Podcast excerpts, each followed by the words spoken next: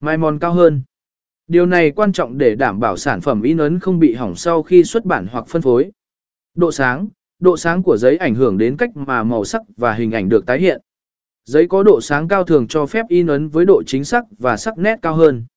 B. Tính chất hấp thụ mực và sự phản chiếu tính chất hấp thụ mực. Một số loại giấy có tính chất hấp thụ mực tốt, giúp mực nhanh chóng thấm vào bề mặt giấy và khô nhanh. Điều này quan trọng để tránh hiện tượng lem mực.